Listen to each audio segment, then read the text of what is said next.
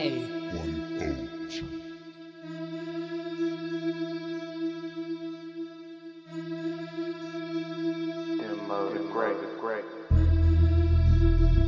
Warning.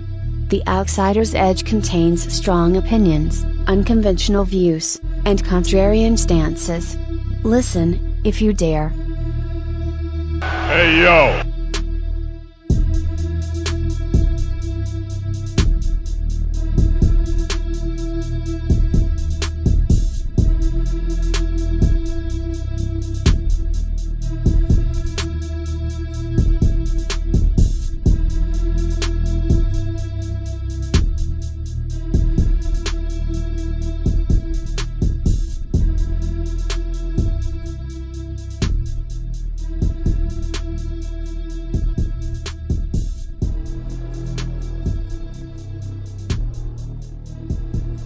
Sound of those sirens, y'all. That can only mean one thing.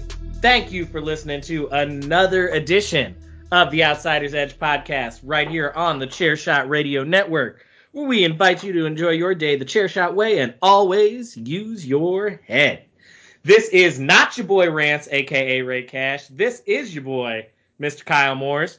However, however, and a surprise twist for y'all, the listeners.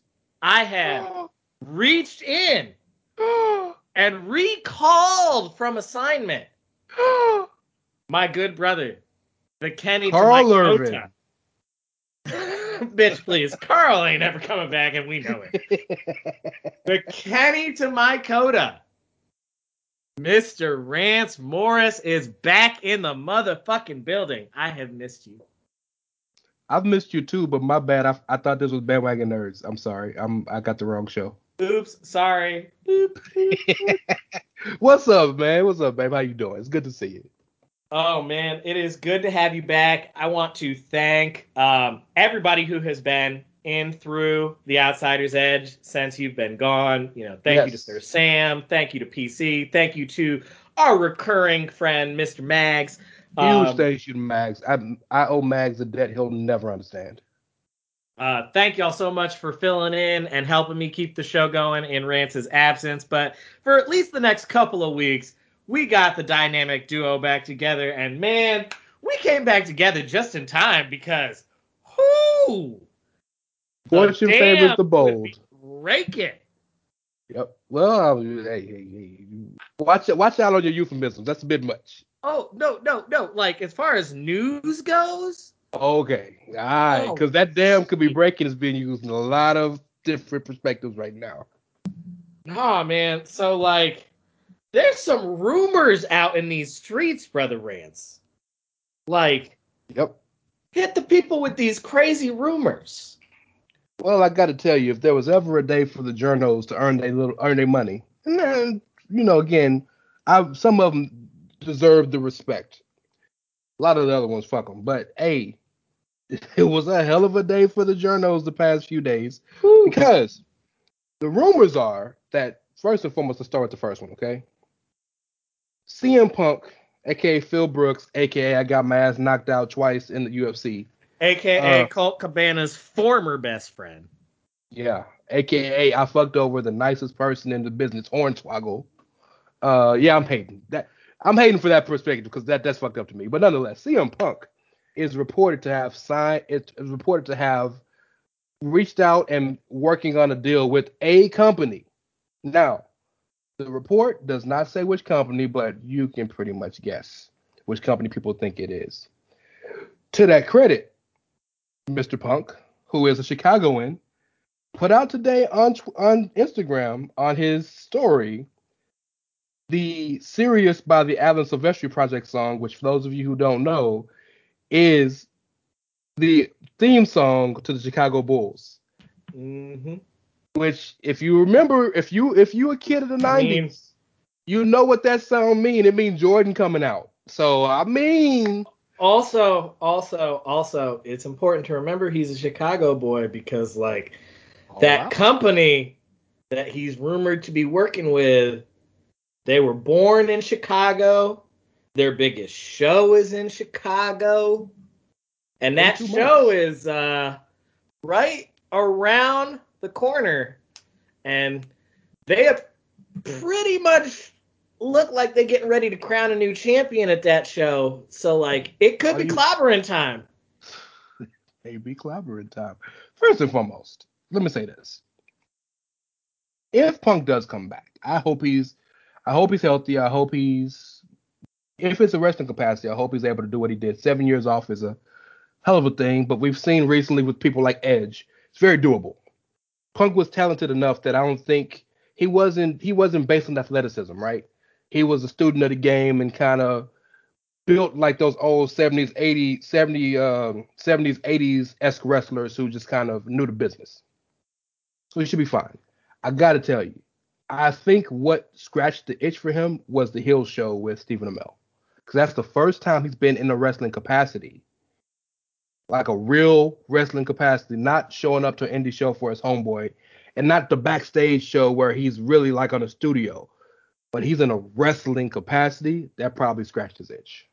I mean, I wouldn't doubt it. And I mean, when we talk about like the names that are out there, like it, it Don't- don't, don't come much bigger than CM Punk. Like Cookie Monster's always in demand. Well, let's keep it a buck. Legit question for you, and I I, I want you to answer this as of 2021, not as of Yeah, yeah, 2020, yeah, uh, yeah. 2014. Yeah, yeah. And I'm not trying to be blasphemous here. I'm asking a legit question because everybody has different opinions, but this is a big deal. It's a huge deal. But is CM Punk still the name he was when he left? To the audience that watches AEW, yes. Okay. Great. to the what- audience that that's what I'm watches AEW, Yeah. absolutely, he's still it, that name still means what that name meant. Um, and to be to continue to keep it a buck, if he were gonna come back, like legitimately, AEW is the company I would want him to come back to, not because I don't think WWE is still the biggest stage. Like they are obviously still the biggest stage, Sure. but I've seen CM Punk versus Seth Rollins. I've seen CM Punk versus Roland Ra- Roman Oh Reigns. yeah, we did. Yeah, yeah, yeah, yeah. That's I've right. Seen- feuded with the Shield before he left. Yeah. Yeah, I've seen CM Punk versus Cesaro and Yeah. like most of those names. Like I've seen it. Yeah. fair. I haven't seen CM Punk versus most of the elite. Omega, Jungle Boy, Darby. I'm with you. Hangman. Like Hangman, yes, who hopefully is a champion coming up. That's we'll talk about that here in a minute. we gonna get to that. Um, so I and I, I I agree with you completely. I, I think he's a he's a huge star in the wrestle sphere, regardless. I still would like to see him come back to WWE for one reason, just because nobody will believe his shit. Like I don't really care to see him wrestle. I just would want to see him do a Bret Hart show up. Oh, people will shit their GTS pants only. if Cult of Yeah. Personality hit. If, if Cult of Personality hit in the middle of the arena, like people would shit their fucking pants. But for you, as an old school Ring of Honor fan, if he does come to AEW, Miseria, Miseria, how you say it, Canter, Mm-hmm. his Ring of Honor theme song got to be the song, dog. I it's mean, perfect for a stadium. That got would- to be the song. I would, I would think probably, probably. I- I mean, if they, I would choose. if they, if they want it to be instantly recognizable that that's who it is. If they want it to be instantly recognizable that's who it is, probably. But I Well, mean, they could- and the only reason I say fucking probably, Benny Hill. yeah, yeah. But I'm saying, what does Punk want to do? That's fair. Because like Speaking of, he could say like, "No, I want to do this new song that I'm rocking." well, you're right, but shit, Tony Khan's shown he'll spend money for Oh, song. Tony will buy the rights. Tony will buy the rights. Oh. Like Tony bought the rights for Orange Cassidy to come out to the fucking Pixies. Wild Thing. Oh, like Wild Thing costs money, but like you shelling out money for a Pixies song, like you dropping wow. Well, I'm sorry, I'm black. I don't know who the fuck they are. That's they're a huge punk rock band. I I've I've learned. So you know, I, but hey, I know the I know the Tarzan Boy song. I know that one. I mean, you spent money on that one too, yeah. Um, Punk in AEW man, that's that's big for. I think that's a bigger move in the outside of WrestleSphere than the other rumor. What do you think? I mean, I think that it's a bigger move for the outside WrestleSphere just because I think that people are still more people outside of wrestling are still more likely to have heard of Punk. I think Absolutely. that the other rumored name, while he is considered one of the greatest wrestlers ever and is a Yeah. ginormous name in wrestling, I don't know if he himself has crossed over. His signature chant has crossed over Facts, into facts. everything, but I don't know if he himself has crossed over. However, we all we all know what song he gonna come out to when. Hey, hey, Europe, keep getting them checks. keep getting them checks. Shout out to the American Dragon. Yeah, yeah. The rumor is, and I mean, this one is a rumor. Like this rumor is saying that the contract is already signed and like done, deal done. Uh, the rumor is the American Dragon Bryan Danielson, Daniel Bryan, is uh, also all elite. That's a big one too, for multiple reasons. First and foremost, their talk. The rumor is, and you know what? I don't normally do this, but because it's such a huge report, I want to say the guy that that that Yeah, dropped it. give. Cassidy Haynes from BodySlam.net. I I want to give him his credit because it's a huge scoop if it's real. Yeah, if he shows the fuck up and that story turns out to be like true, like homie just got like instant credibility within this particular sphere. 100%. Um, but so all the things involved, first and foremost, he's supposed to, if it happens, he's supposed to debut at the Arthur Ashe show in New York because it's called Grand Slam. That's gonna be that's supposed to be what Tony. Fuck. Can you imagine the New York Smarks if Final Fifteen Countdown thousand if Final 15,000? Countdown fucking hits? banana pancake. Uh, that's number one. Number two, I think so. Apparently, what swayed the deal was the ability to work with New Japan, and we know concretely. I don't know if it's a working relationship or what, but AEW is working with New Japan. I mean, just this week, Lance Archer beat Moxley for the IWGP US title. And next week, he's fighting Haku's son, Hikuleo. So God bless Archer because the Samoans Because Oh. we here at the Outsiders Edge still give all deference to the Tongans. The song might have changed, but the deference did not. we know what side our bread is buttered on. Mm-hmm. Mm-hmm. Bro. We defer to all island nations. So first and foremost, I'm more excited about Bryan in New- Japan. Bryan in the G1? Jesus Christ. Fuck Bryan that. and Shingo? Bryan and Okada, Bryan and Shingo, Bryan and Bryan and Naito, Bryan and Bryan Bryan versus Takahashi, Bryan versus Naito and who can kill each other before the match is over? Bryan versus Suzuki, Bryan Bryan versus versus Ishii. Bryan versus um uh Kota Ibushi in who got the worst neck? I mean, like, give it to me. Direct it, inject it directly into my veins. But, like, legitimately, though, both of these things are evidence of something that there's lots of evidence for, which is AEW is cooking with grease right now. Like, they are cooking with grease. The fire is hot. They drew, or they had 1.125 million this week. Huge Like- number. The number keeps going up. They're steadily getting more than a million viewers. They've got a lot of buzz. The show is easy to get through. Like it is a quick two so hours. fast. So fast. Too fast if for my liking, but yeah. Oh yeah, like I I said before we started recording, but I think it's worth repeating. This p- past week's Dynamite Fyter Fest Night 2 from top to bottom for me, one of the most enjoyable Dynamites they've done in months. Now, Agreed. some of that is because it played to one of my incredible personal biases, which is that it had no Cody and no Bucks.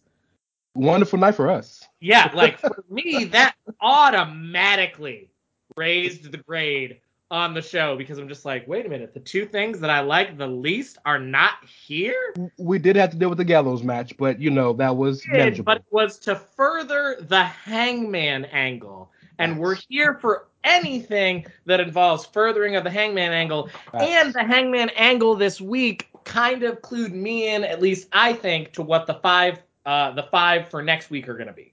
Facts.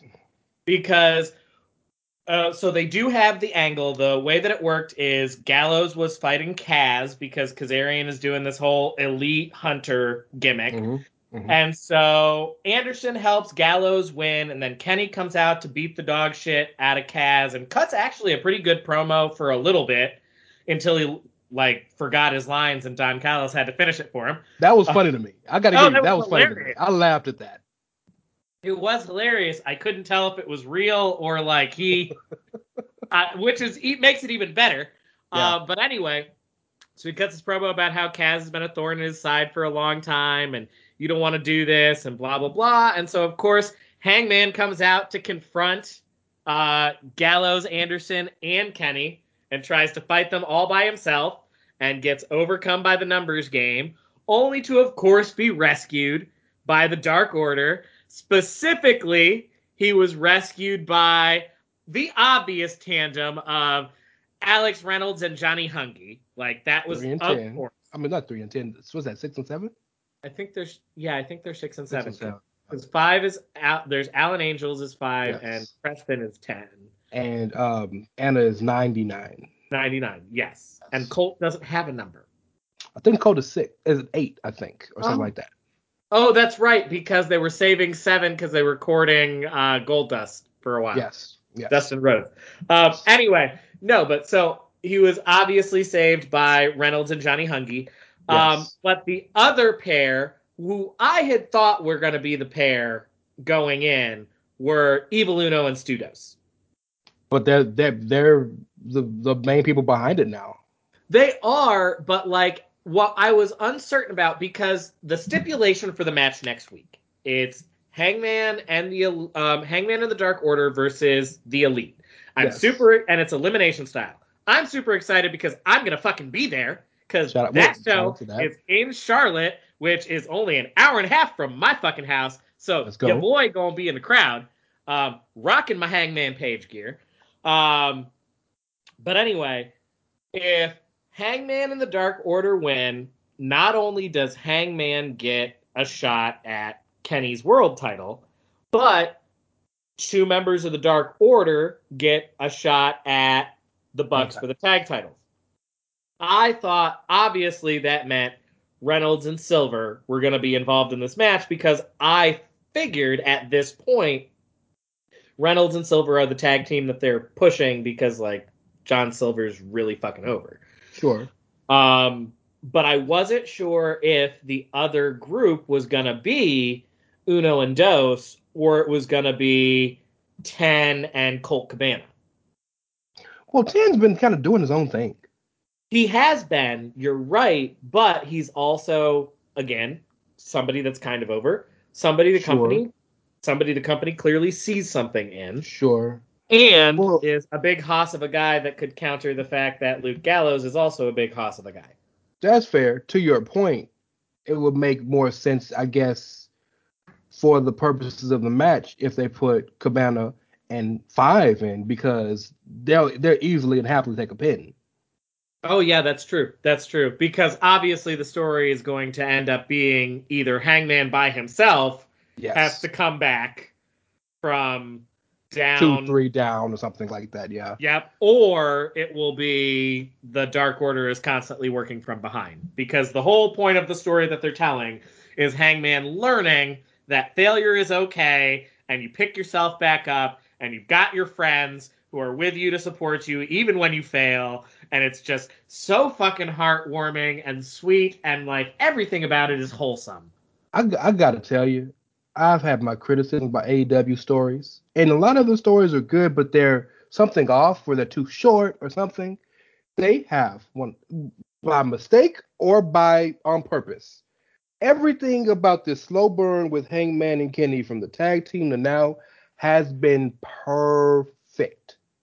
I gotta, I all, which is why I would be so offended. I would be physically offended if this match is not at all out because you can't give me all this for a year and a half and then do it at a random TV. I, I just can't handle that. I mean, I think that's fair. I think that's fair. Now, what I could see happening, I could see them teasing the match for a random TV, doing a dusty, and then having the actual match at all out. That would piss me off even more because that's everything they say they're not. I mean, yeah, but we already know they're everything they say they not. I ain't talking to you, big dog. I'm talking to the people listening. they sports entertainment, y'all. They are. They're really fucking good sports entertainment. Like really fucking good. Especially the past three weeks. Oh, It's been on fire the past three yeah, weeks. Yeah, that show is cooking with grease, and it also helps. The we have been one of the criticisms that we have for them helps them in a way. One of the criticisms that we have for them as a show is that the show is a sugar rush. It Mhm. is a really quick show. It is nonstop, constantly shit is just happening, happening, happening, happening, happening. And at times it's just like, whoa, like just give me just one or two minutes to breathe. Mhm. Um, but where that does help them is it means the crowd is hot from start to finish That's fair. That's fair. don't see as many lulls in the crowd. And because they're running slightly smaller venues that are Mhm. fuller stadiums as a result, you've got fuller audiences that are very loud, which is adding to everything that's happening. And the AEW audience doesn't intentionally troll the way that WWE's, E- WWE's in person audience intentionally fucking trolls the That's company. That's a great point. AEW's audience cheers the people they're supposed to fucking cheer, boos the people they're supposed to fucking boo, chants the things they're supposed to fucking chant. Nyla Rose versus Britt Baker, the entire audience did the DMD in cadence, on point, like it was perfect. They don't troll the company in a way that WWE's audience inherently fucking trolls them. There, there's a trust. There's a trust, and I, I don't think the trust was ever earned, but they are holding up to it because AEW is doing everything that that fan base would want them to do.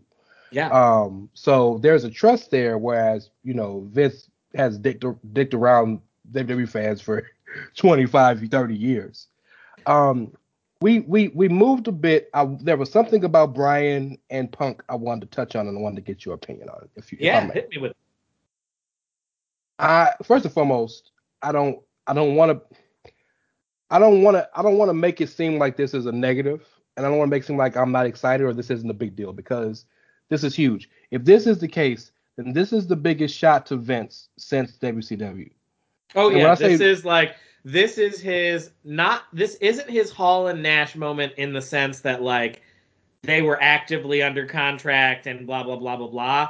But this is definitely his like oh shit like they taking the I didn't big pay names. attention. Like yeah, they they taking the big names. And to be fair, they're big names, but to Vince, they're not as big. But what I mean is market share. yeah. This is the first people you can get. The- Jericho notwithstanding, that can steal some market share. yeah, these are of- people of that headline WrestleManias. Yes, that Like that Daniel have- Bryan literally just headlined WrestleMania. Yes, that that have contacts outside of wrestling that can make a bigger buzz than all due respect a Jon Moxley would. Like But- no no dis I'm not saying that they're not WWE lifers. I'm never saying that they're not WWE lifers, but like Bryan is married to a Bella. Facts. That's cachet and connections. Yes. Oh well, very facts. You're Yes. one hundred percent. So number one, I want to say that this is this is much better for Punk than Bryan. I'm terrified for Bryan because the reason I want him to stay with WWE isn't a WWE fanboy thing, but it's because they're they're actually gonna protect him. They won't let him do the things he everything he wants to do because they have his whether y'all believe it or not, his best interest at heart. They want to see this man walking in 20 years. Well, If they have his best to- interest in heart for the wrong reasons. But they do have his best interest at heart. I don't give a fuck why you're doing it, but they have his best interest at heart.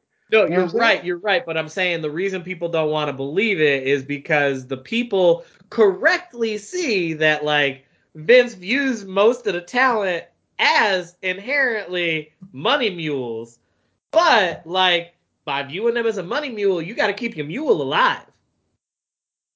That yes, I think Bryan's a little different. I can give actual reasons to why Vince feels a little different about Bryan. I mean, he paid that man to stay in a role making the same. You're you're not wrong. I, but I feel like there is a difference between how he views Bryan and a lot of other people because Bryan is one of the few people that proved him wrong. Not everybody proves Vince wrong. Bryan proved him wrong. But I'm I'm I'm a little disappointed if Bryan does sign with AEW and, and New Japan because I'm he's gonna go and do crazy shit and wrestle all these stupid matches where he gets dropped on his head 45 different times and all this. But- he's gonna bleed a lot. bleed a lot and the diving headbutt's gonna be back and it's just it's not gonna be good. But more more than anything, I don't want to be that guy to say anything negative because I don't want to be a hater because this is a big moment for AEW and I'm excited for them. But I don't think this is as good as we think it is. I don't think this is as big a moment as we, as we think it is for one reason. Okay. The fucking roster is so bloated already. You have just taken two more spots. You're not gonna sign a CM Punk and a Daniel Bryan and not use them. You're not wrong. You're not wrong. And more to the point, I had the thought last night as I was watching Dynamite, a little behind the curtain. Y'all know we record on Thursdays.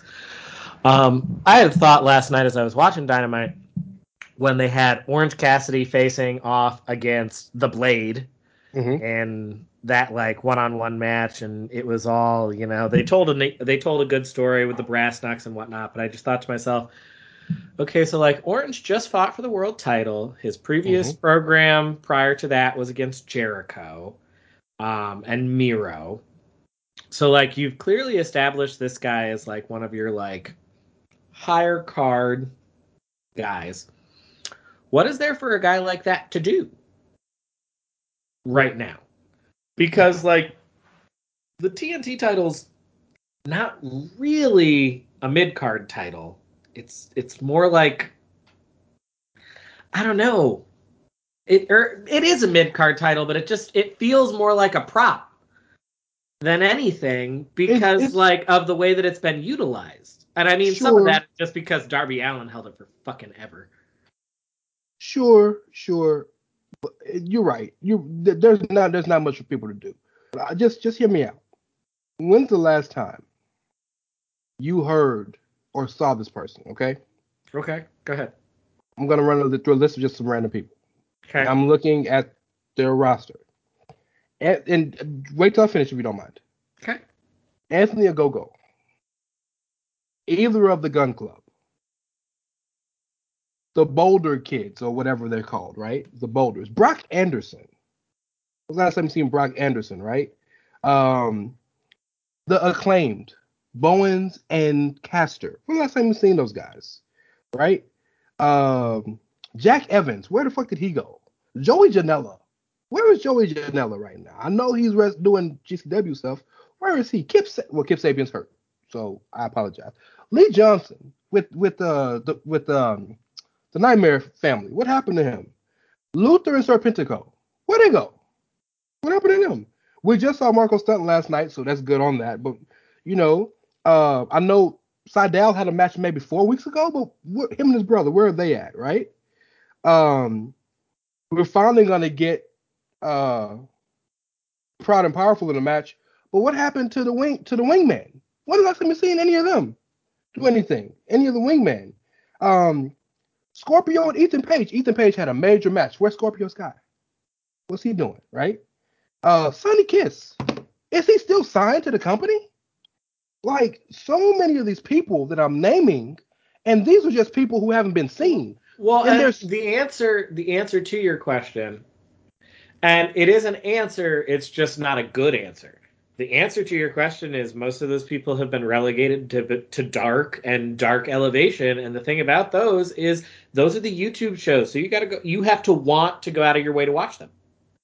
And and I'm not saying that to disrespect dark or dark elevation. I'm not saying that facts. to I'm also not saying that because we will inevitably get the criticism from people of like, well, you say that people aren't being utilized, but you're not watching, blah blah blah blah blah blah. That's not a televised show. It's streamed for free on their YouTube channel, and that is exposure, especially for a lot of the like unsigned people or people that are on the fringe of being signed, th- people that they're thinking about using. There's a tag team from Reality of Wrestling on to on Dark. tonight. and for a lot of those guys and for a lot of those guys and gals that'll be on that that'll be the biggest audience that they've been exposed to because Yep. even though only a fraction of the television audience watches dark and dark elevation they're still going to probably get a quarter of a million views half a million views Well, then there's 9, 10, 11,000 people in the crowd.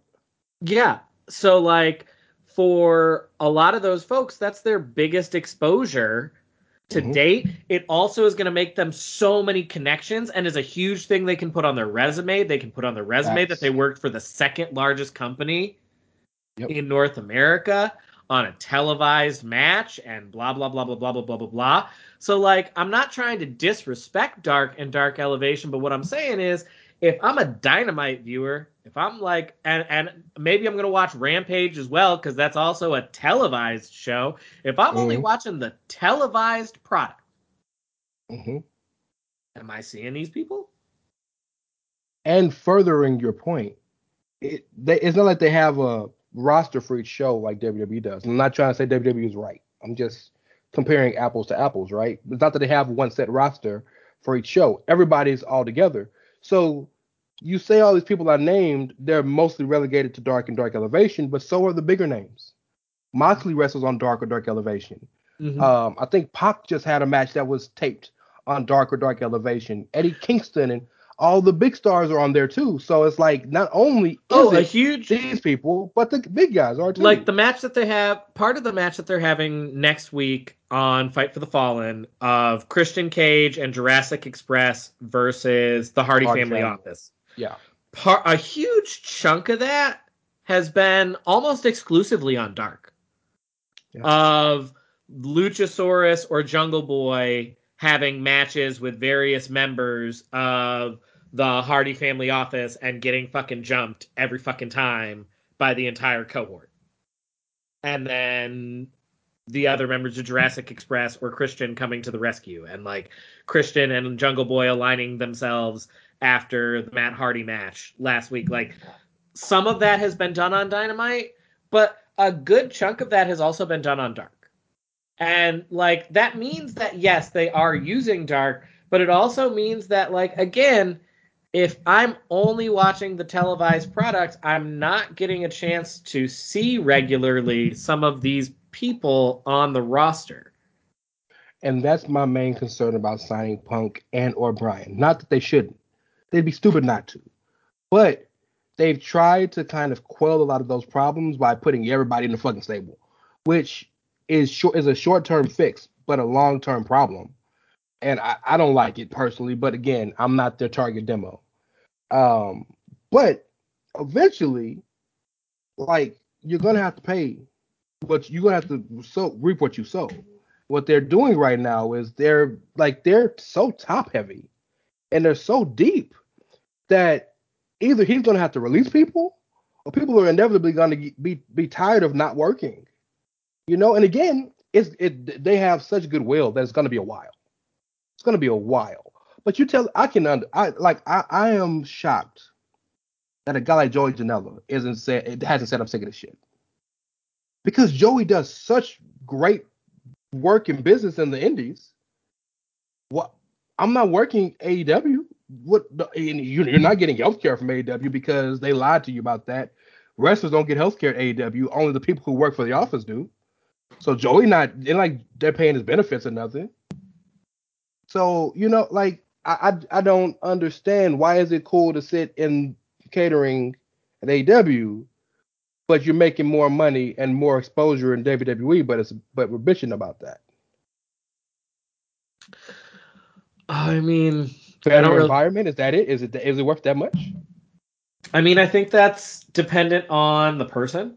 You know, everybody's definition of like, you know, what it takes to make them happy is a little bit different. I think, you know, the creative freedom matters a lot more to certain people than it does to others. Um, Malakai Black being one of those. I th- oh yeah, and I also think one thing that you do hear repeatedly from people, even people that don't end up signing with them long term, one thing that you hear repeatedly over and over and over and over and over and over and over again is apparently the locker room environment there is just like really fucking awesome. It's apparently just a really great place to work. Yeah, well, because it's it because it. I'm I, I'm gonna say that because I'm gonna sound like a hater. I keep it to myself because I don't want to I don't want to come out as a hater because I'm none of this is coming from a place of hate or a place of disappointment or a place of um, jealousy that my company isn't doing this. But like, calm and maybe something's wrong with me. I'll admit that maybe something's wrong with me. I want to have a great work environment at work, but I want to have a structure of business at my place of business as well. Right? And so I don't want there to be more fun than business at my job because ultimately this is where I'm making my fucking money. Does it make sense? I mean, in in a way it does make sense, but I mean, I don't think that we have any evidence that it's an all play no work environment to really be like We don't have any we don't have any. They don't listen to any of the guys backstage. They do whatever they want when they're out there. We've they've Well, been criticized a million times for means- referees, for botches, no, for that means there's an issue, but that, that. means that, but that means there's an issue of chain of command and Structure. consequences. That's what I'm But that, about. that but that doesn't mean that there's not work happening at the environment. No, no, I don't mean that. What I mean is what this what I mean, and I, I see how I misconstrued that to you, and I'm sorry. But what I what I mean is, for me, for example, I work in IT. I have so much freedom at my job. So much freedom that I can do. I don't want to say I can do anything, but I, I can do a lot of what I want. I have so much freedom. But ultimately, if I had full autonomy, the job would suck because I would never work there would need to be some structure. So like now, what we do is I have some days on, some days off. Some days I'm in the office, some days I'm at home. Right? So there's some sense of structure, but there's enough freedom for me to enjoy myself and have fun. I don't think that there's enough structure at AEW, and it, it, it doesn't matter now because they're they're knocking out the park and it's so new. Doesn't matter. But I don't think there's enough structure at AEW for them to continue to grow the way they need to grow because the mistakes that they're making, everybody's not going to continue to be like, hey, no big deal. Eventually, they're going to start mattering to everybody. I mean, I guess that's fair. My counter my my counterpoint would and the point I was trying to make was when people keep hearing that a place has a great work environment, it becomes a place that other people want to work in. That's yeah, you're right. You're right. especially especially when realistically if you're an up and coming talent you know you've got two basic options in the united states to make good money one of them you're just like i'm going to make really good money but there are decades worth of history of this work environment being hit or miss Mm-hmm. i'm either going to like fall in with the exact right group of people be protected very very well and just be like set for life forever or I'm potentially going to have someone literally take a shit in my duffel bag. Why are you bringing up old stuff, bro? And like, there's not a whole lot going to be done about it. So, like, you know what I'm saying? So, like, Yeah. my work environment at this one place, I'm going to make really good fucking money, but it could be good, or it could also, like, end up being really, really utterly disappointing and potentially, like, very toxic. On the flip side, I've got this other company where I know I can make maybe less money, but i still i can still make good money, especially for my industry. And the reviews are just overwhelmingly this is a really positive work environment and a great place to be and a place that you're going to be excited to show up to and happy to be around and blah blah blah blah blah. The, those kinds of things do influence people's choices. So maybe maybe this is the pragmatist in me. But how many companies you've seen where that's all funny, hot, good, good, hey, hey, hey, this is great, that's lasted long.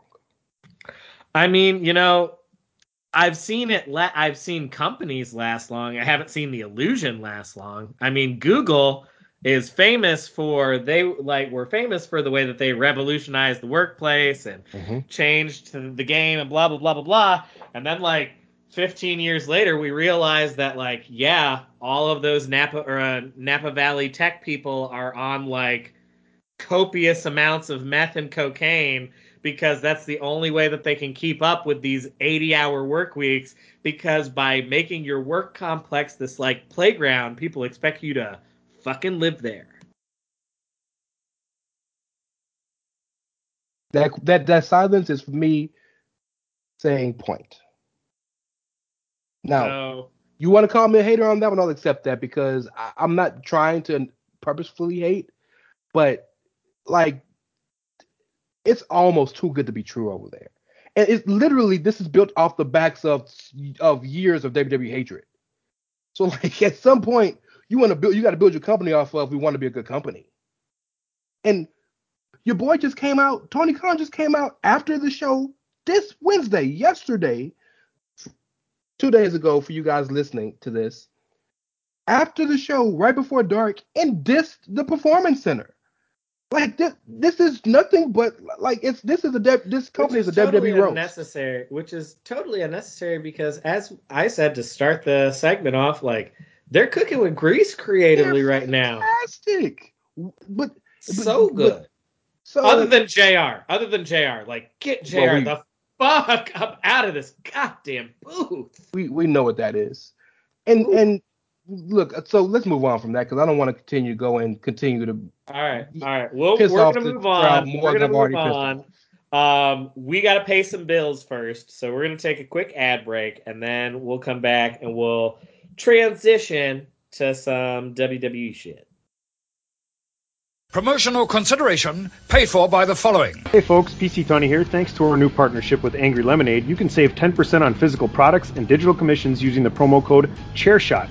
Head to angrylemonade.net to check out their amazing catalog of products and services. Use the promo code ChairShot to save 10%. That's angrylemonade.net. Are you looking for the newest and hottest in the world of pro wrestling? Then check out the amazing action on Powerslam.tv, the biggest indie pro wrestling channel in the world. Get over 6,000 hours of the best events from over 150 of your favorite promotions from 20 different countries around the globe. Brands like Progress Wrestling, Evolve Wrestling, Combat Zone, Defy, PCW Ultra, PWX, Over the Top, Shine, and hundreds of others with fresh content added every day for only $5.99 per month.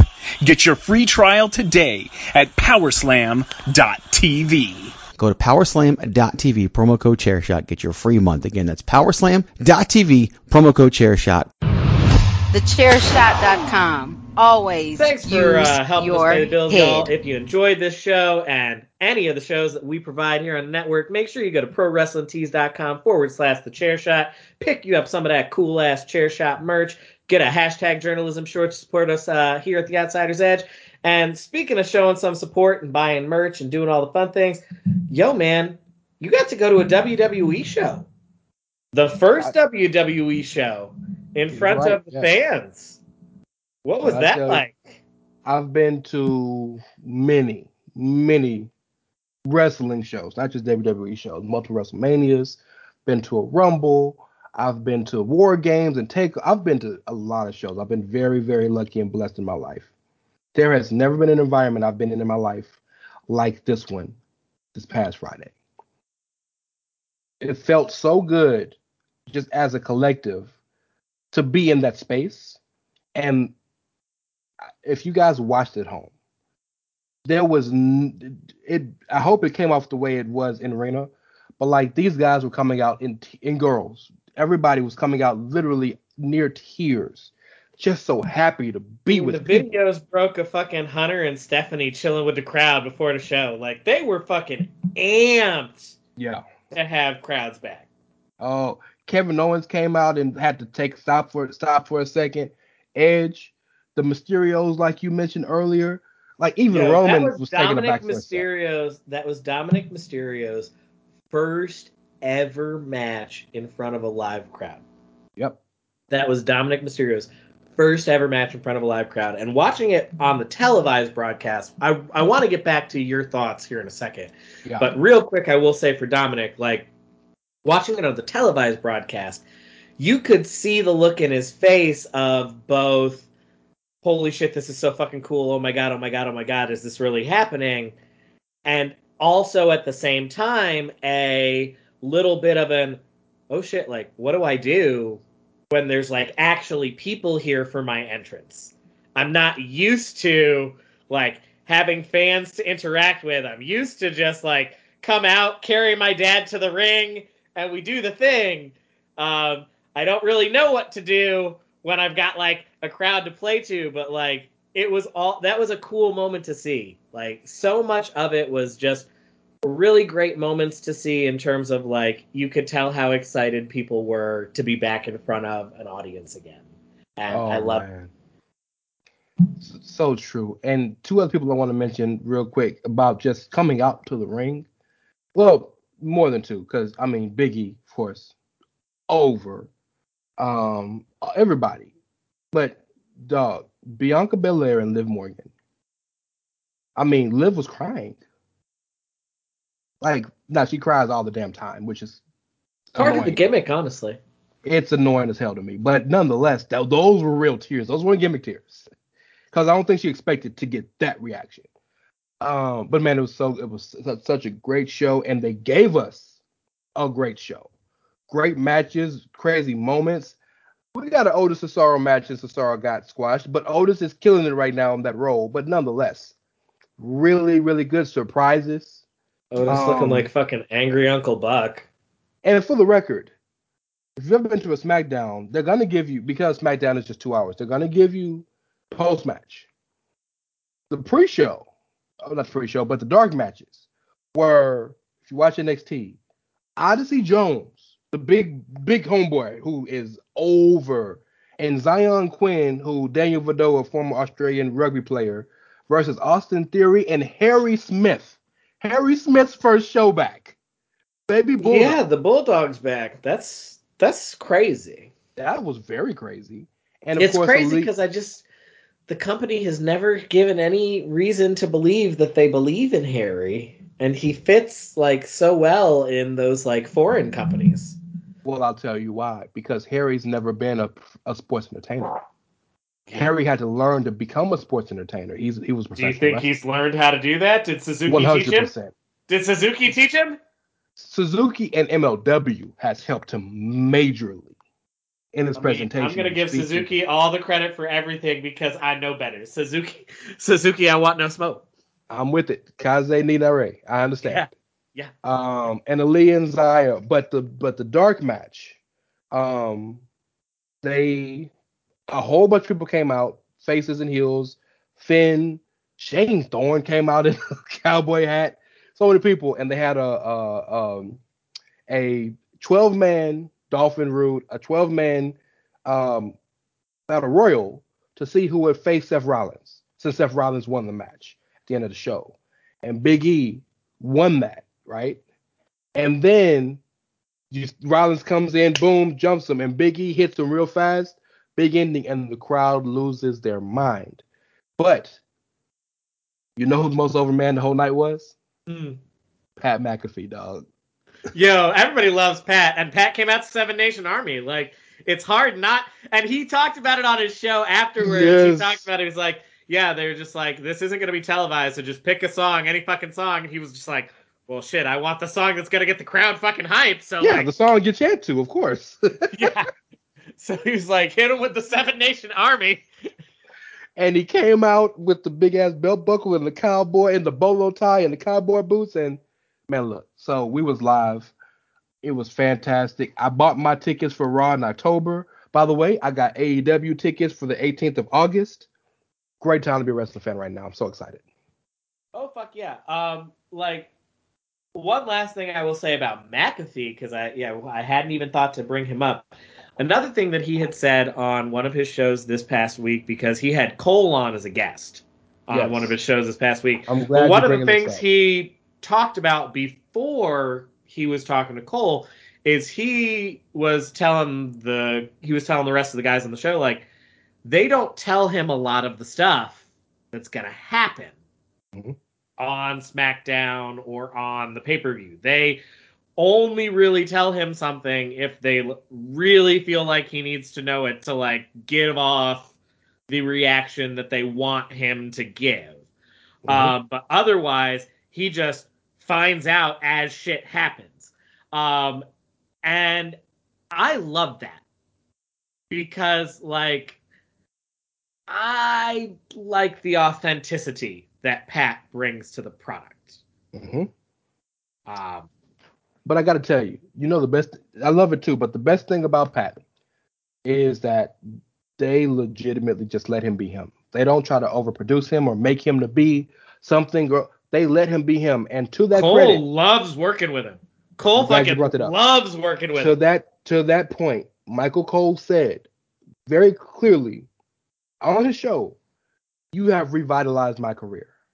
Yeah, because he brings levity, which is something that Cole has not gotten in quite a while. Well, and so and- it's just And like, he's not wrestling. He's not a wrestling guy. yeah. So like JBL, as good as they, as much chemistry as they, as they had, was a wrestling guy giving wrestling tropes. This dude out here just really talking what he think. Like when John Cena came out and Cole was like, "It's Cena," and he was like, "Where?" yeah, yeah. Did, did the whole can't see him thing. Um, and so like Pat and Cole have great chemistry. It works. It adds a lot to SmackDown. Mhm. It adds a lot to the pay per view product. I'm Mhm. glad that like this is one of those moves. Like I know it was done at the behest of Fox. Like Fox made a good call on this one. Well, they, so they couldn't have gone wrong because either Pat McAfee or Daniel Cormier, either one would have been great. Yeah, like I know this was done at their behest. Fox made a good call. Fox made a good call. And also, I will say this: American Ninja Warrior guy isn't bad. I was worried. Yeah, I was worried when they brought him in. I wasn't fully convinced, but he does a pretty good job.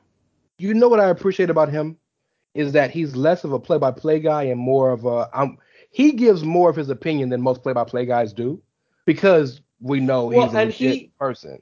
Well, and he can get away with doing that because Raw's a three man booth, and the other two are Byron and Corey, and Byron and Corey can carry the show on their own. literally by themselves they needed to. Absolutely. Yeah, like We- Byron and we- Corey.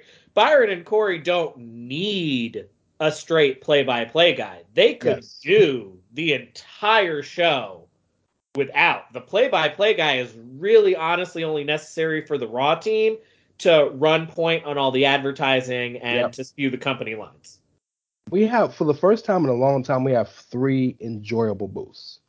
And I'm I'm very happy about that. On and honestly, honestly, AEW's booth could be completely fixed by removing JR. I wasn't talking about AEW, I was talking about NXT for the record. But yes. Oh, I know, but that's but I'm saying like AEW's booth could be completely fixed just by removing JR, because Tony and Excalibur can carry the show on their own, and Taz and Jericho are great in their occasionals. Taz and Jericho, you fucking brought uh Mark Henry and Big Show. Well, yeah, that that's true. They also have them, but I'm saying like Taz and Jericho are actually used on Dynamite. Sure, but Jericho's never gonna leave full time. He's, three, especially with Punk and with Punk Yeah, and you're Bryan right. coming. Because he's doing the five trials of Jericho, so that he can bring out every Bruh. gimmick that he's ever done. Understand, if if if Punk and Jericho, if Punk and Bryan really come in, you know how quick he's gonna drop the MJF feud and try to feud one of them so fast. Nick Gage, who? I mean, ugh, can we talk about that'll probably be my concessions match? Not even because it won't be good. I'm sure it'll be fine, but like I have no no need to see Chris Jericho and Nick Gage in a no rules match at this stage in my life. That'll be entirely too much unnecessary bloodshed for me. That much I understand. I, I do want to say this though, as a guy that has seen this man's whole story, I'm happy as fuck for Nick Gage. I'm so geeked Like, for him I'm to get gonna, this moment. I'm gonna I'm gonna be in the crowd for the entrance so that I can give him the pop because like he deserves that. Like he deserves that. Talk about And making your then life I'm over. gonna go get some popcorn and a pretzel because like I can't handle what the two of them will probably do in a no rules situation. By the way, Nick Gage is gonna run next week because he got Jericho and then he got Cardona that weekend. Yeah, that's right. He does have Cardona that Kyle. weekend. Kyle, we might have to buy a GCW pay per view. I want to see that match, dog. I want to Uh, see that match. All right, all right, fine. Fuck it. Fuck it. We I mean, might have fuck to it. buy- The world is the world has turned topsy turvy because our leader Jay White has returned to Impact, and so now we're gonna have to pay attention to fucking Impact again. You know how much that hurts my heart. Do you know how much it's that every hurts? five years. Every five years, Impact pulls some shit, makes us pay attention for like four months. Then they pull an Impact to remind us why we don't pay attention. Oh, well, it's, well, okay. Shout out to Chris Bey, Black Bullet Club member, finally, and Jay White versus Kenny Omega with the Good Brothers on one side and with G.O.D. on the other. You might have got my I mean, money. Like, yeah, like we're gonna pay for it. We're Yeah. gonna pay for it. there. What I can't understand, legitimately can't understand, is how is that not on AEW? That's on Impact. God do you more, my friend. Uh, that's right. That's right. Scott D'Amore. You're 'Cause right. remember, Don Callis technically don't work for Impact no more. No, he don't. They took his powers away. He's gone. Um, so to kind of get back on track, top to bottom, what did you think of Money in the Bank? So from start to finish, I enjoyed Money in the Bank Mhm. as a show. Um, you know, I was hoping Kofi got a little bit more of a chance to shine, but like, I'm happy he got a WWE title match again. Hey, it was it was Kofi it was more than eight seconds. yeah, it was. It wasn't the shortest match ever. Um, loved seeing Big E win. Loved seeing Big E win. I love any opportunity to hear Roman Reigns' new entrance theme. Like that final boss music is just so fucking great. Um, like the only thing that I just straight up did not like, did not like. It wasn't the entire match, but like the Alexa stuff went too far for me in the women's match. Like, not all of it, you know, when she was actually wrestling, wrestling, cool, but like that Alexa Zelina shit was a bridge too far for me. That was a bridge entirely too fucking far. yeah, I can understand. It doesn't it doesn't bother me, but I get it. I I understand because it, it's so far from that. It's you so over the top. And I mm-hmm. love camp. You know this. I love camp. speaking of camp, can I go off on just a quick tangent? Of course. I don't fuck with the dude. He don't do nothing for me. But the Orange Cassidy thing shit made me laugh so hard. Orange Cassidy is a gift. Let me tell you why it made me laugh though. Yeah, go ahead. Because at the end of it, you know, the whole slot style, when Sting did the lazy Yeah. chest, I was Yeah. dead, dog. Oh yeah. That oh yeah, it was great. funny. That is a use of Sting that I'm here for. That is a use of Sting that I'm here for. That was hilarious. So shout out to that. I just wanted speaking of camp. That Yeah. was hilarious. But Yeah. go ahead. Sorry. Well, no. So like, I'm here for camp, and I'm here for Hammy, and I'm here for you know committing to the gimmick and blah blah blah. But it was just like Alexa stares at Zelina Vega, and they pull a mirror skit, and I'm just like, okay.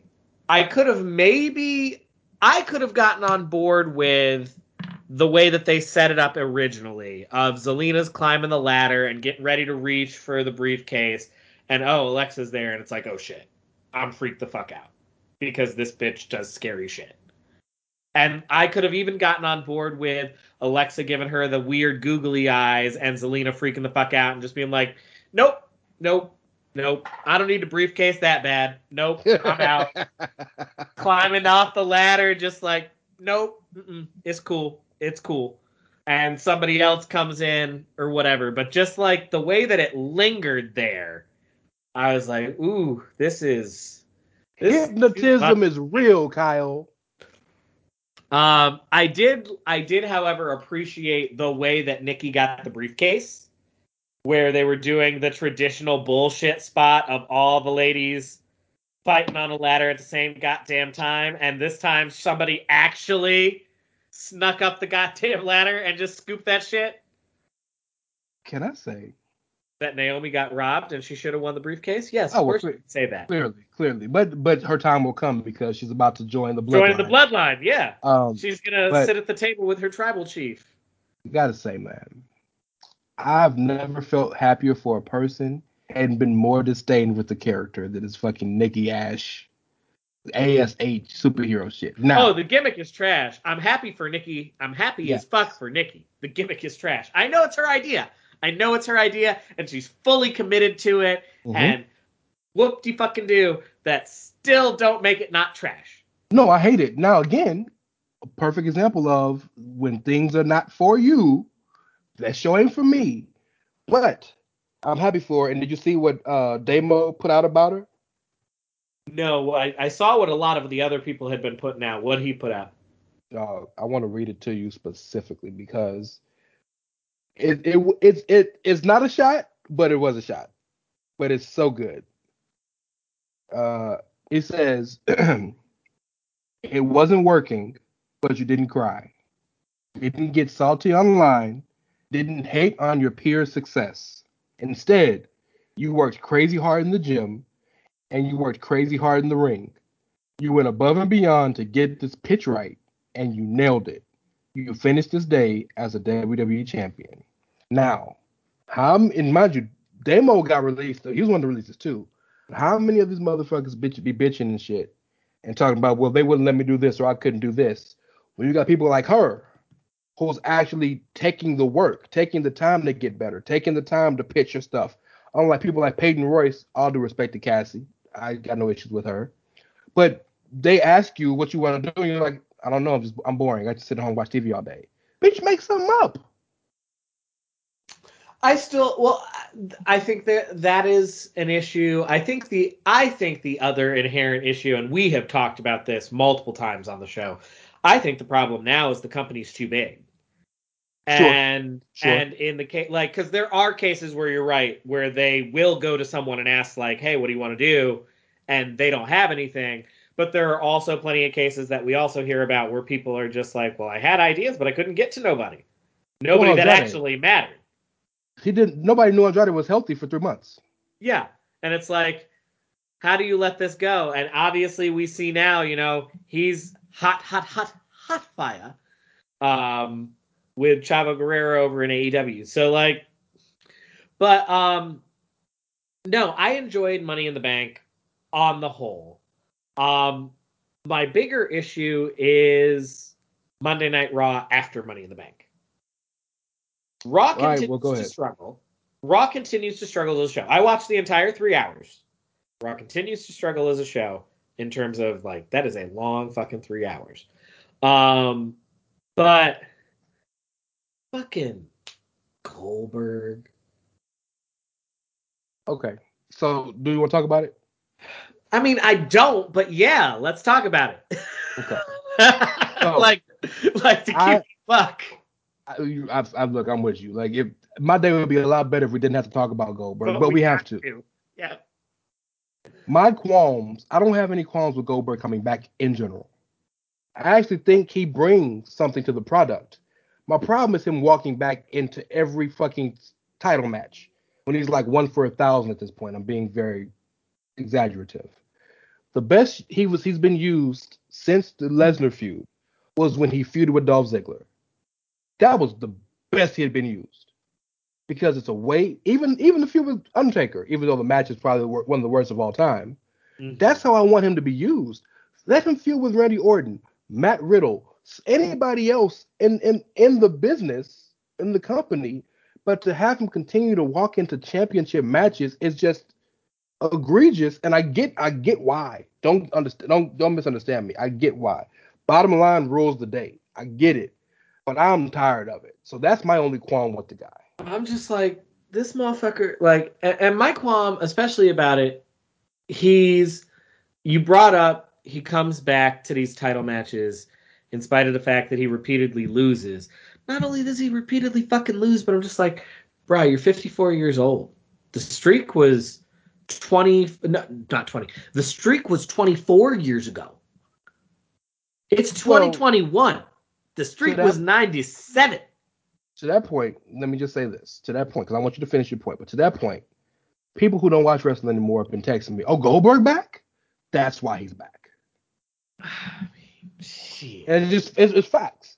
When I went to SmackDown, You're right. my best friend, And that's friend why- went with me, and he doesn't he hasn't watched he doesn't watch wrestling at all.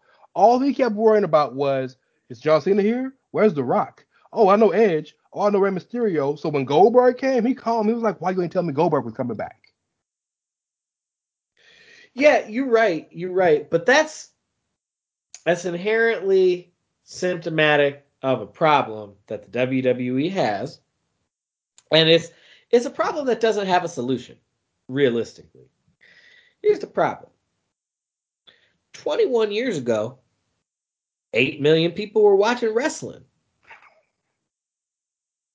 That's that's the problem. 21 years ago, 8 million people were regularly watching just Raw or just Nitro. I mean, A combined like 15 million people were watching this shit 25 years ago. And this is and, and here's why this is inherently a problem. It means that because even as early as even as early as 2002, you regularly for an episode of Raw or SmackDown were getting between two and six million people. Mhm. Even as late as 02, in the height Mhm. of the SmackDown 6 era, which is why people Mhm. have heard of Edge and Rey Mysterio and these motherfuckers. mhm. So, so what? So what inherently the problem is, is you've got millions of people who don't give a fuck about wrestling anymore, but they used to, Mhm. and they've heard of these ten people, eight of which can't even fucking walk anymore, at least not like straight. No, you're right. Um, but they've still heard of these 10 people. So anytime one of these 10 people is involved, those like handful of people are interested for five minutes. But the problem is, and this is why I say it's a problem, those people aren't actually coming back. They might watch the next episode of Raw for a hot minute, or they'll watch until the Goldberg segment comes on. But those people aren't coming back because if they haven't come back at any point in this 20 year window, they're not coming now. But the WWE has to keep chasing them because 8 million people were watching 24 years ago. How many people? And I know I know ratings are different. I know ratings are different. We talk about that all the time. But even in spite of the fact that ratings are different, how Mhm. many people are averaging a Monday Night Raw now? You're right. And so they have to keep going back to this well of people like fucking Goldberg over and over and over again because they're chasing after this section of the fan base that's never coming back. And it's honestly a little sad. Everything you said is right. But I feel like it's half the story. Because, you know, I, I take umbrage, not with you, but with like a lot of the rhetoric about the part timers because some of it is some of it, a small part of it is disingenuous. What I mean by that is this. I understand they keep going to the well. And that's a problem. It's a major problem. I understand they keep reaching out for old fans instead of trying to find ways to build new fans. That's a problem. But these people, by and large, Taker for all those years, uh, Goldberg, whoever else you want to add to these lists, Triple H if you want to, even though he's there every day, they only come back for maybe two months out of the whole year. So we have the rest of the year to see the main people we want to see pushed get pushed, and we sit don't support. But then when Goldberg comes out, forget the IWC fans, forget the people not in the arena.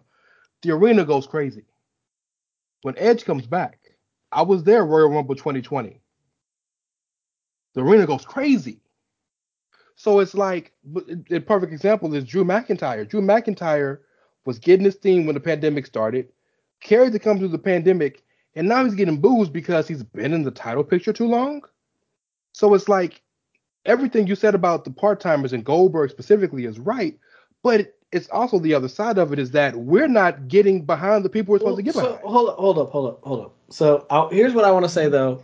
I want to push back on this "we don't support" thing because I, I again would would argue it's not the it's it's not the people that you're thinking that aren't supporting because the people that bitch all the time, they're still watching and buying. They still have Peacock and they still go to the show and they still do. So, like, they are supporting. They just can't shut the fuck up. The thing is, when the part timers come, people that weren't supporting start supporting again for a little bit and then they go back to not supporting because Sure. they're not actually fans. I think the real issue, as is always the case with almost everything, because like, you know, this is the world we live in in 2021 and the internet has given all you mouth breathing pieces of shit a fucking platform. Um, the problem isn't that people don't support. The problem is they do support. They just can't shut the fuck up and they're never satisfied. I mean, we're gonna have to agree to disagree on that because the numbers show that they don't support like they say they they do. And I am of the belief that most of the IWC does not financially support shit. Most of the IWC people don't buy tickets to shows, don't pay for for the shows correctly, appropriately. They'll pirate them.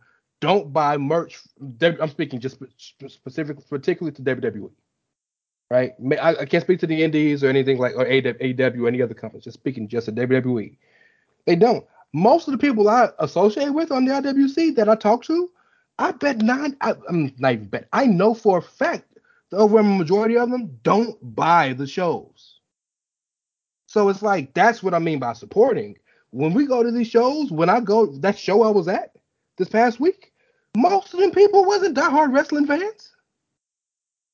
A lot of people that go to any show aren't a di- of That's the any supporting, of any though. given of any given form of entertainment in any given form of entertainment of your given audience, maybe thirty percent is diehard fans.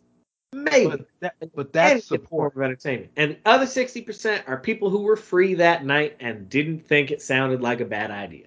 You're that's that's the truest shit ever. But that's support.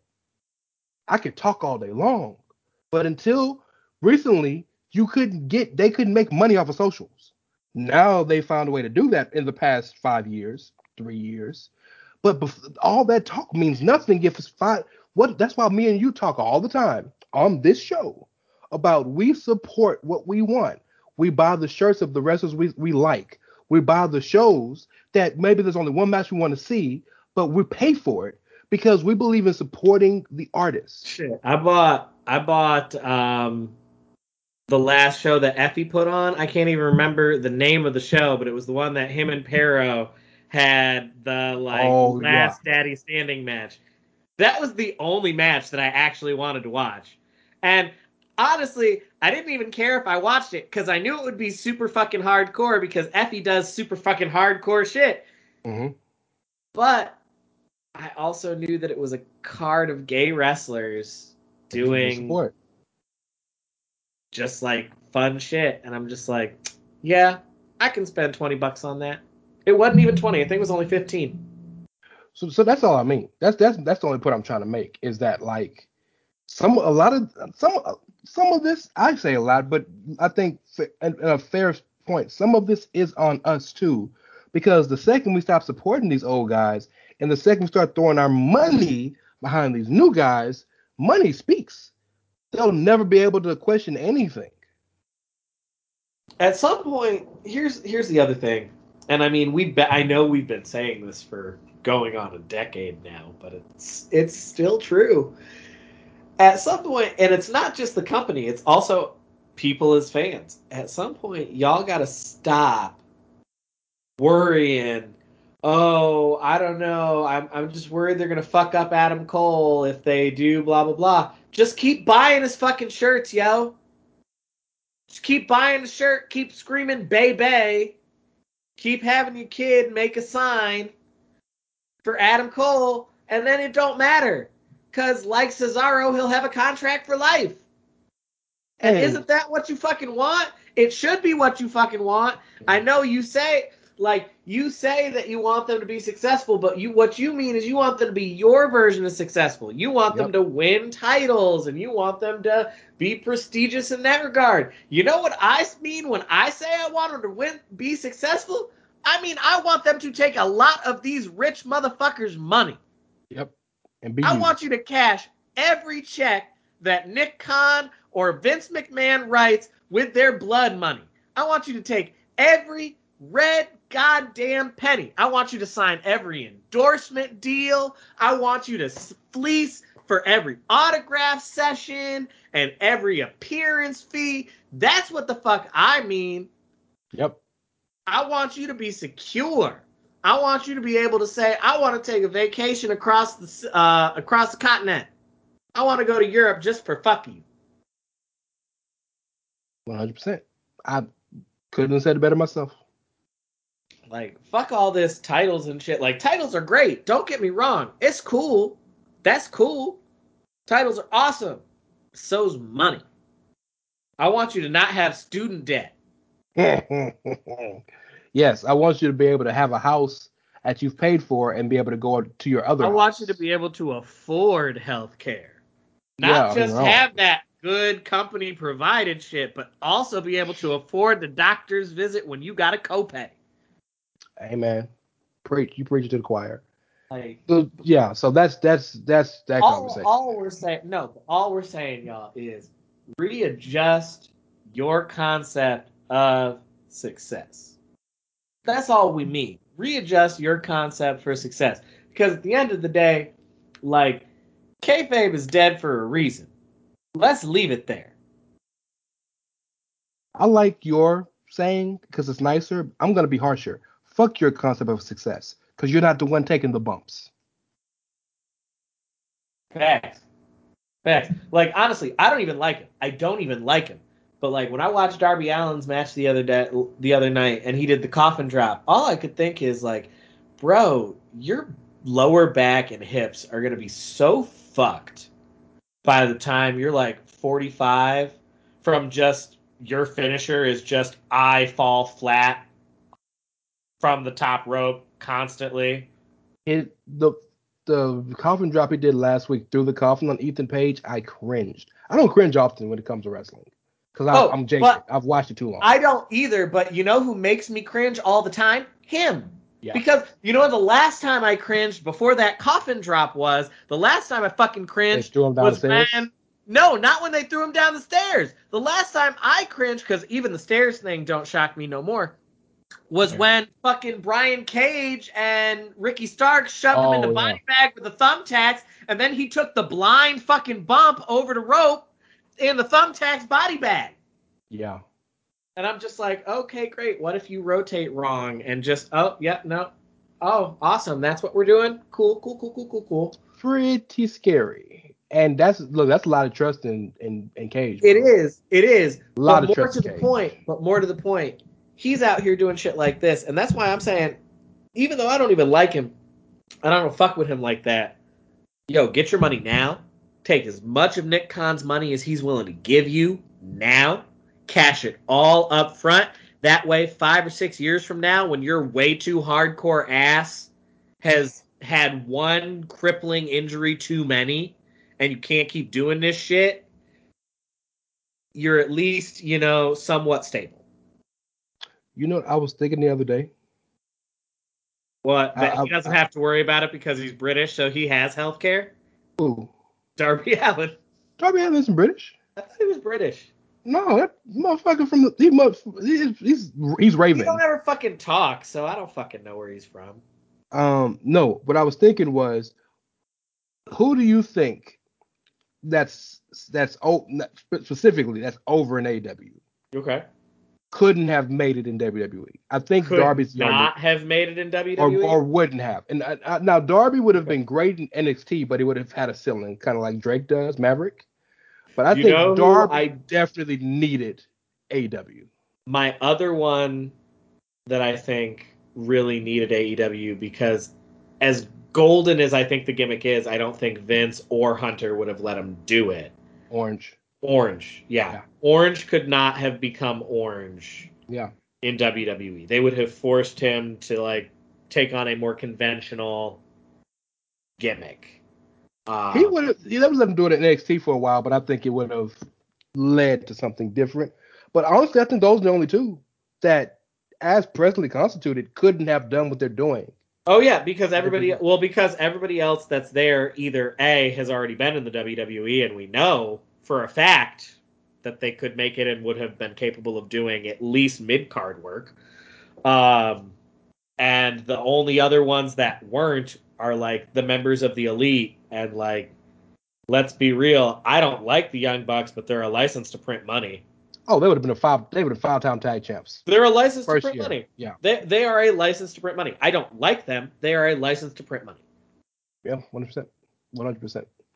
Um, what else you got on the list, brother? Because I know we have we have bloviated for a while now. I mean, you know, we just we have done what you and I do, which is get together on the show and we just keep going. Um no, the only other I think we actually talked about everything that we had on the list. We I hit did up wanna- Money in the Bank. We talked about Goldberg. The only thing we haven't talked about talked about is like, yo man, you haven't been on the show to talk about your favorite wrestler, Malakai Black, whose name I do know. Thank you, thank you. It, it just it took a name change and leaving the whole damn company for you to acknowledge. I don't know who that. I don't know who. I don't know who that other guy is. I don't know who that other guy is. But I do know you. Malakai Black. Don't make me fight you, sir. Uh, talk about your boy, man. I'm so happy for him. Um, just because he feels creatively fulfilled. He's one of those artsy dudes who needs creative fulfillment more so than monetary gain. Him, he's kind of cut from the Jon Moxley cloth, right? That I just want to see my vision and shit. But it's just fine. Um, I hate he couldn't work in, the, in WWE, and I'm sure he'll go back at one point.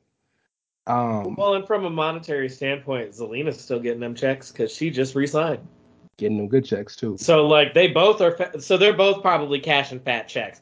And from you're right, from a creative standpoint, like literally the only thing I don't like about his current situation is that it's with Cody. Dog. It's, so it, it's like it's it's black you- suit Malakai and white suit Cody because there's no subtlety at all. it's damned if you do, damned if you don't. What I mean is because like I fucks with Jay White heavy, but I gotta watch Impact now to see him. hmm I fucks with Malakai Black heavy, but I gotta watch a few with Cody to see him. It's like and we give me a all know that. uh, Like, here's my thing. Please don't let this end with LOL Cody wins. Please don't let this end with Who LOL has Cody, Cody lost to besides MJF and Brodie and- Lee. and Jericho? Just Brodie Lee. That's it. Yeah, but he got his win back. You're right. You're right. And we don't know what would have happened after that because rest in peace, Brodie. Um, but like, yeah, I know. But that's part of what's upsetting me because this is another example. It's Anthony Ogogo all over again in the sense that I'm just like, oh, great. So you mean this person's going to do really amazing fucking character work that I'm going to fall in love with and then LOL Cody wins? I I Cody Cody's gonna be a problem for this company, and they don't know it yet because he's Dusty's kid, and he's probably the reason they got the fucking company. He be a fucking brought all this goodwill he brought all this goodwill in but i feel like he will be the first one that they turn on not the company but the fans and i think that the seeds have already like started to like be sown there The diehards won't because he's their savior because he's the one that led the charge against the evil empire. So he's got to really do something fucked up to do it. And like the AEW crowd doesn't really give a shit about the things that the the the issues that Cody brings. The AEW crowd doesn't really give a shit about yet, and it's gonna be a while before they do. But I can tell you this: that motherfucker better start losing some matches mm. and and I mean like genuinely, and more than anything, and i and i don't want to hear and i don't want to hear this shit of well he's not in the title picture what more do you want well, I was about to get to that. Mm. About, about that's what I was about to say. Someone tried to tried to make an argument that Well, Cody is sacrificing himself by not being in the main event because He's he giving himself to this. Where's Karl when you need him? But dog, don't you realize that he just did that to find a way to be more relevant? In some places, in some situations, over he's bigger than the title. Every new person that comes to the, I'm surprised he didn't try to feud Andrade. Then every new person that comes to the company got to go through Cody. What reason does Malakai Black have to want to go after Cody? They've never been in the same space before. Why is that the guy? Because Cody needs something to do. Pretty much.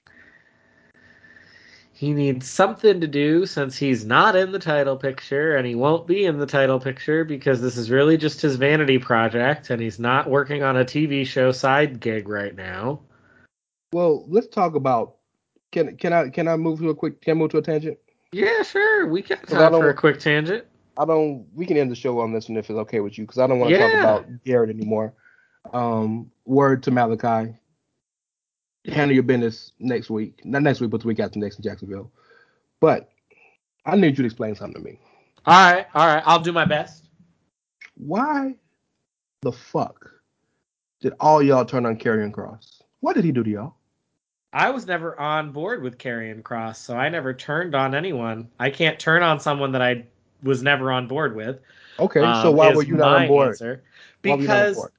So I talked about this a little bit with Mags last week. Um, Karrion Kross is generic creator wrestler number four with a really hot wife. Like that's all that's all Killer Kross ever was to me. That's all Karrion Kross has ever been to me. This is just a discount. This is a Diet Coke discount Steve Austin wannabe. Okay. With I don't see the Steve Austin part. no, but okay. just because he's bald.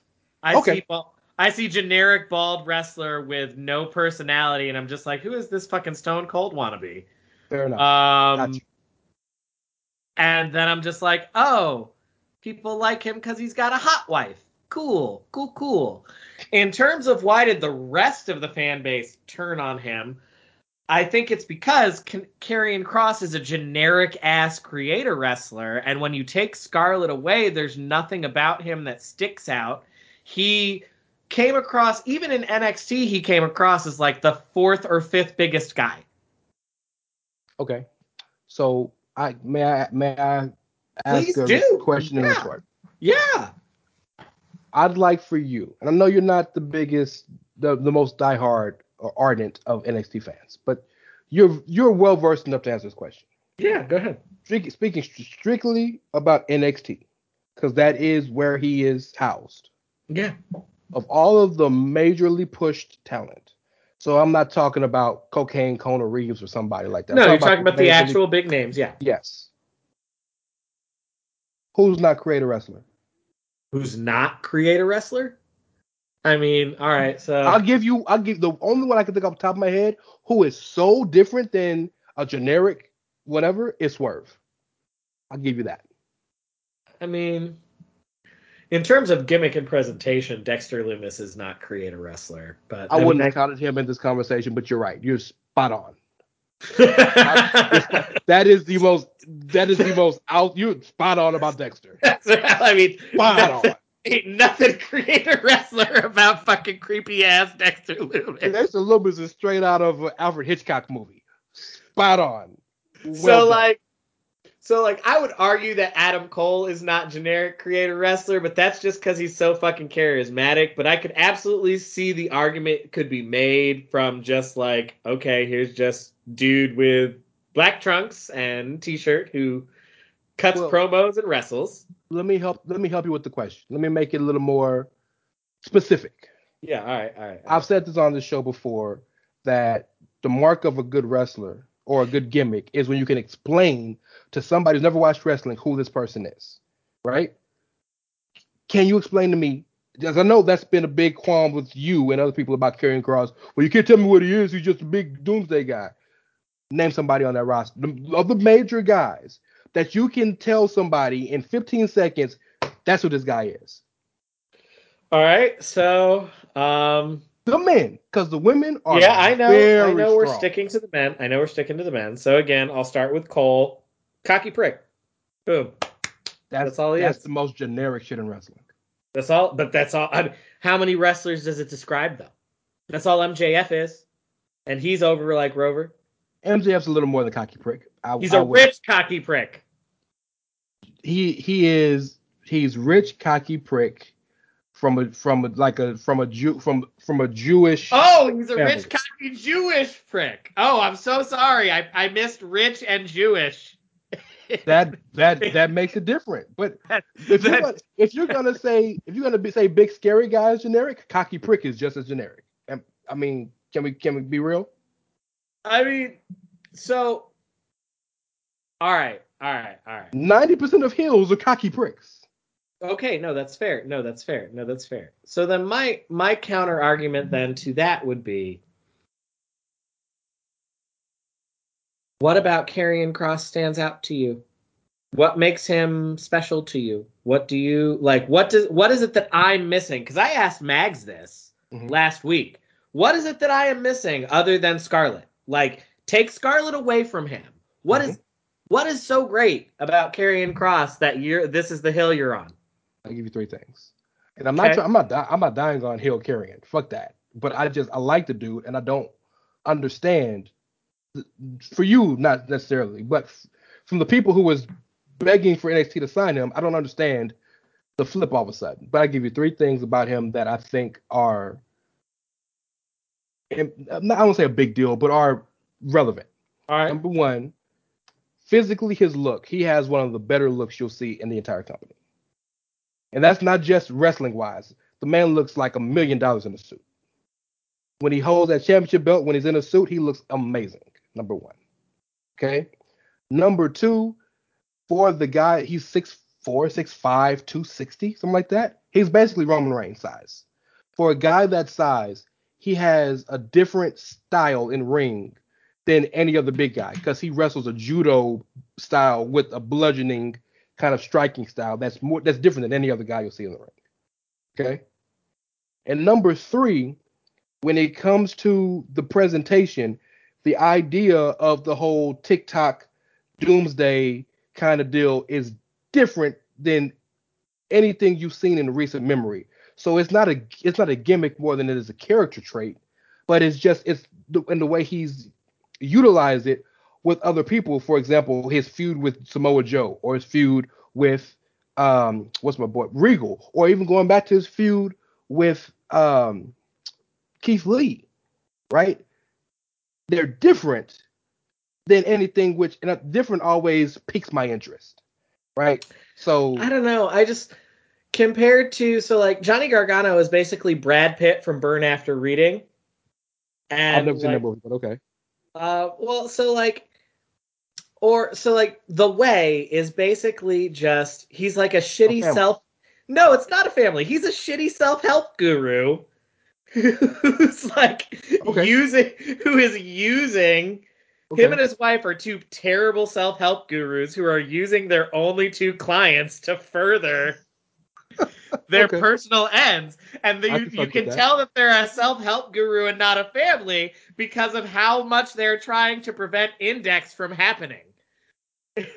Indexter, which is the most wholesome and psychotic and crazed and deranged and wonderful thing in the history of ever. So beautiful. I'll give you that. And and to your point, in the entirety of his entire career in, in NXT, this is the This first is the time. most interesting thing he's doing. Not only that, this is the first time you could explain him other than saying watch him or he wrestles good. Oh, oh, and Cameron Grimes is Redneck Gordon Gekko. Or or as Corey Graves said when he interviewed him, he's Joe Dirt. He is, holy shit, he is Joe Dirt. Oh my god. To the moon. But do you do you see the point I'm trying to make? Eh, I'm I'm not trying to I'm not trying to so much diss these other wrestlers as I am trying to explain that this is a trope that we ignore with other people because there's Yeah, something Cameron inherently likable about.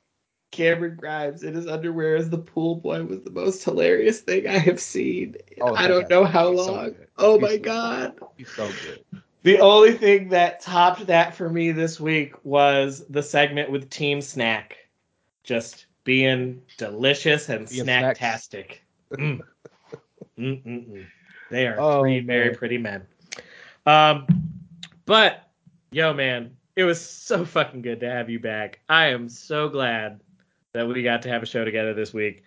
Uh, tell the good people where they can find you. We still do that? Of course, we still do that. I gotta hit them plugs, yeah. Okay. Uh, who do I want to? You know, you know what? I'm not gonna big me up. I have to big up PC Tony this week because his Because the Milwaukee Bucks- Bucks won the championship in a Because they- really good finals. they beat my Phoenix Suns. So out of out of respect, and they didn't. I didn't get the call for three man weave. I forgot because I'm still technically on hiatus, so I missed the show. So I'm not gonna say my Twitter. I'm gonna say his. Follow PC Tunney at PC Tunney.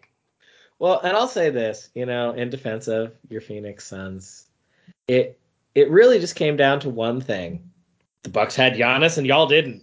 Like, that's- that's Giannis just- is the most dominant person in the Shit. world, right? They had Giannis. Done.